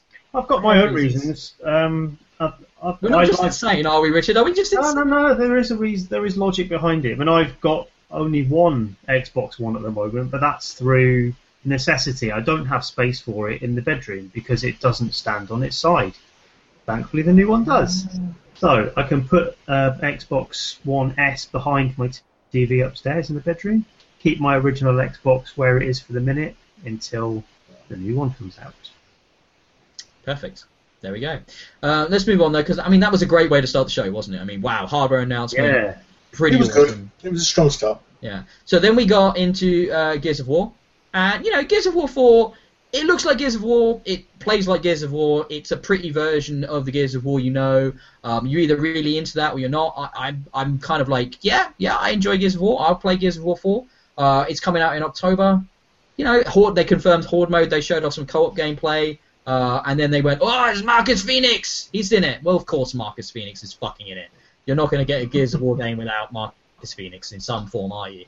Um, and then they showed off. I thought this was weird. Then they did it. They ran a video package of a Gears of War custom Elite controller, Yeah. and it just it looks looked. awesome. It just looked ugly. What? No, I loved it. I thought it was really good. Fucking hell, man. Seriously? I mean, I didn't mind the damage and the scratching. What I really disliked, though, were the etched in gun icons on the D pad. No, that was my favourite bit. Oh, what is wrong with you? Next, you'll be telling me you're going to get a Call of Duty fucking Xbox One with the fucking ugly paint job that had. Jesus Christ. Oh, mate. No, no, no. The idea of, like I'm not going to buy one. I just thought No, you just thought it looked cool. I thought that the one thing I thought about the controller is that it seemed to continue the theme of uh, Microsoft announcing cool hardware and then making it kind of worthless about 20 minutes later. yeah, because they announced a cooler controller shortly after. Yes, they did indeed. Um, then we had a we had a quick moment. I'm just gonna shout if you guys want to talk in more depth about some of these things, but I'm I'm gonna move at a bit of speed Yeah. uh, 'cause I'm aware of the time. Um, Killer Killer Instinct. We had a moment with that. It's super popular fighting game. They said on the Xbox One, the most popular. I can't think of another proper fighting game on Xbox One, but okay. Um, it's better than the rest of them, I guess. Um, and Just adding. really quickly to find out if I was completely off base with this one. Did everyone else think Killer Instinct looked absolute garbage? Killer Instinct is an amazing game. I thought it was by far the worst video, but of, of that trailer, I thought it was the worst trailer Yeah. of the entire show. It wasn't a good trailer. It was a terrible trailer, but um, I don't know. I think you can kind of forgive Killer Instinct a lot in terms of its visuals because it was a release game. I know they've upgraded it a bit since then, but it Mm. plays so well. It it really is a very I've good not played it.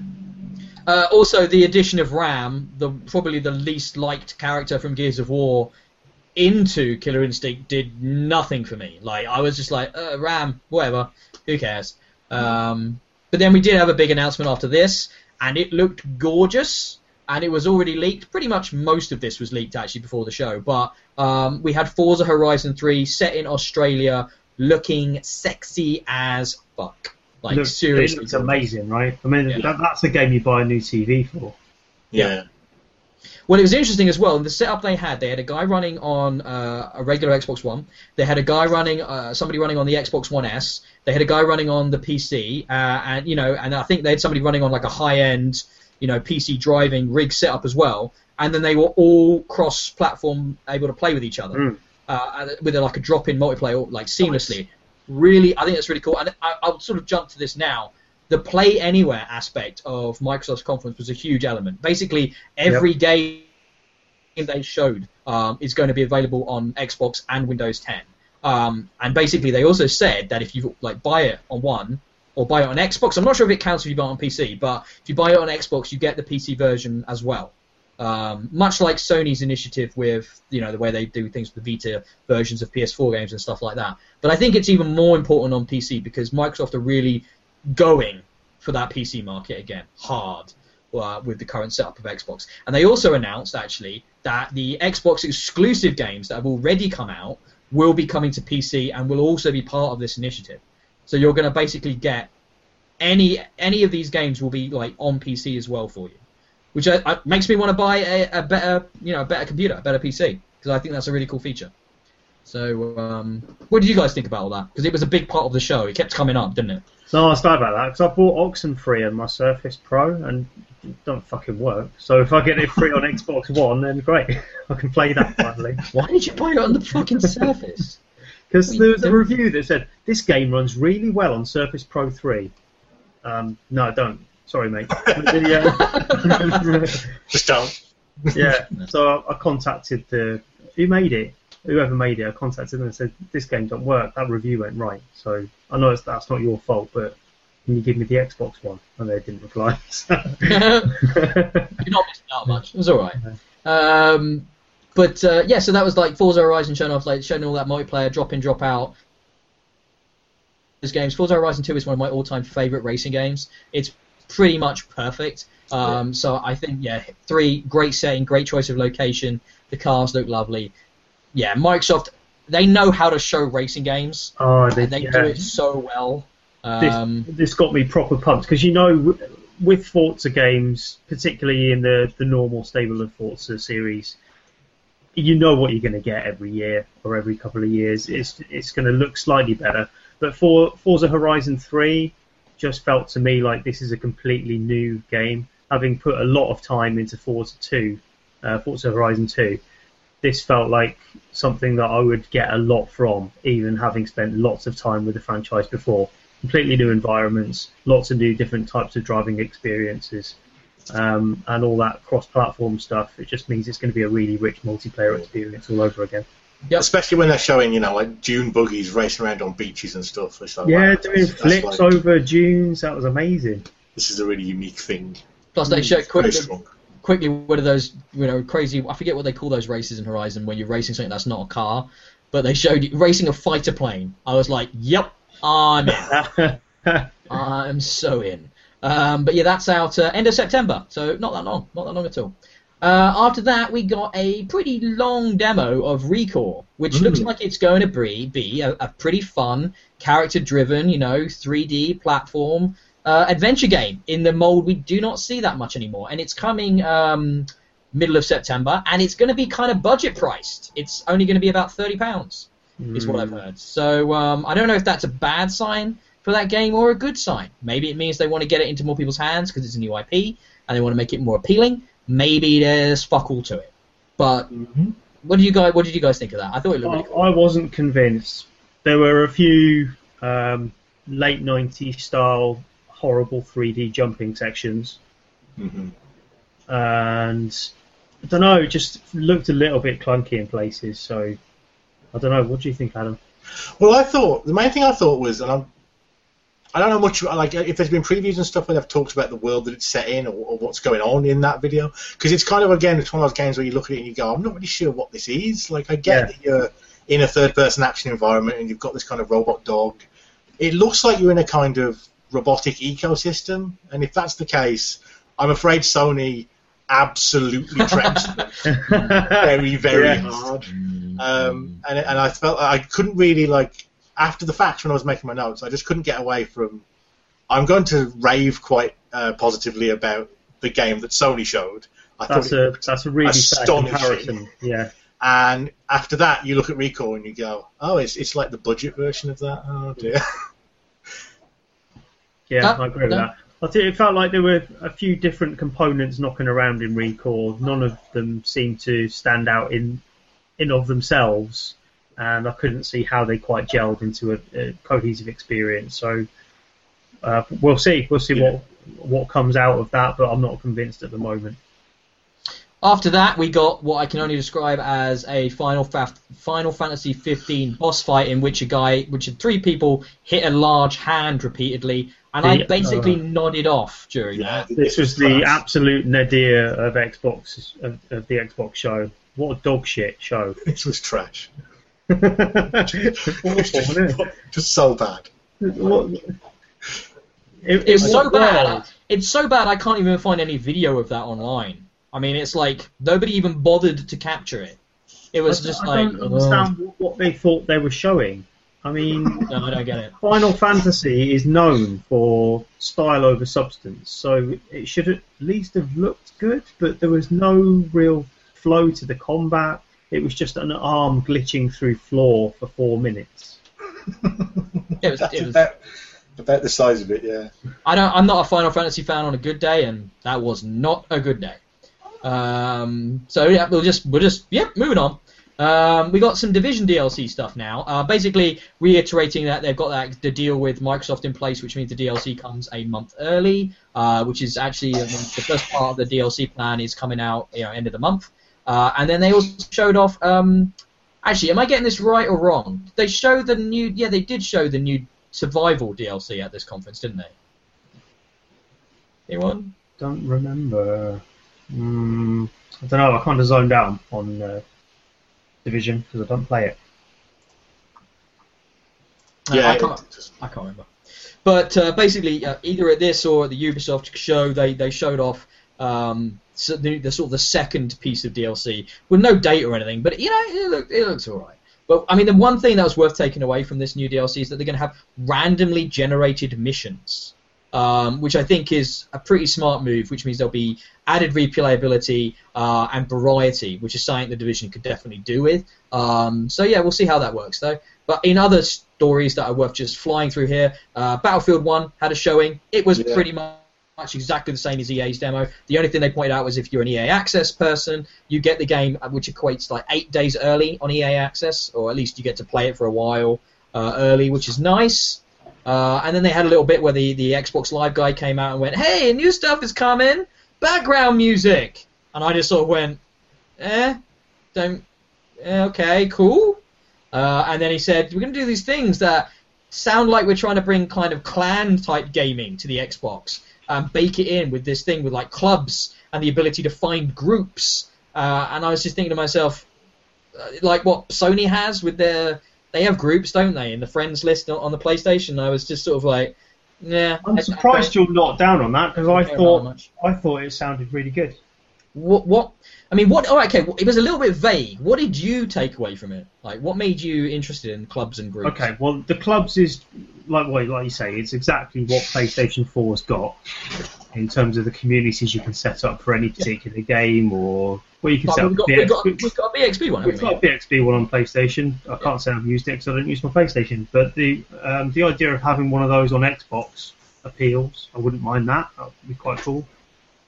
The most interesting thing for me was the um, find groups feature, which sounds like the beacons of old on Xbox 360, but that was only to say to your friends, "I want to play this game, I want to play that game," and you could list three games that you wanted to play. This feels like it's much more open to the Xbox Live community at large. So if I want to dip into a game that all my friends have moved on from long since, um, then I can do that. I can I can find strangers that want to do the same thing as me, um, make some new friends, and that is really appealing to someone who doesn't have time to engage on Xbox Live like regularly at specific points in the week. It's hard for me to build up a regular schedule of playing with certain people. So if I can dip in and find someone to do something that I want to do a specific game with, then that's that's a great feature for people like me. All right, and then uh, the final kind of uh, part of this announcement was uh, Arena, which is sounds like they're trying to bake in a bit of esportsiness into the Xbox with this, so like a tournament feature that will be sort of supported, mm, you know, more or less by developers depending on what they want to do with their game. Um, but yeah, it just sounds to me like they're trying to get more of an organized competitive scene going on the Xbox with that one.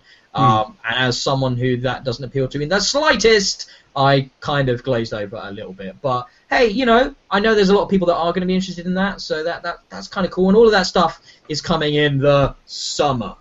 So uh, that probably means people in the preview uh, program, such as me and you, Richard, will probably have a an ability to try that out. Yeah, before long, I would think. So not long.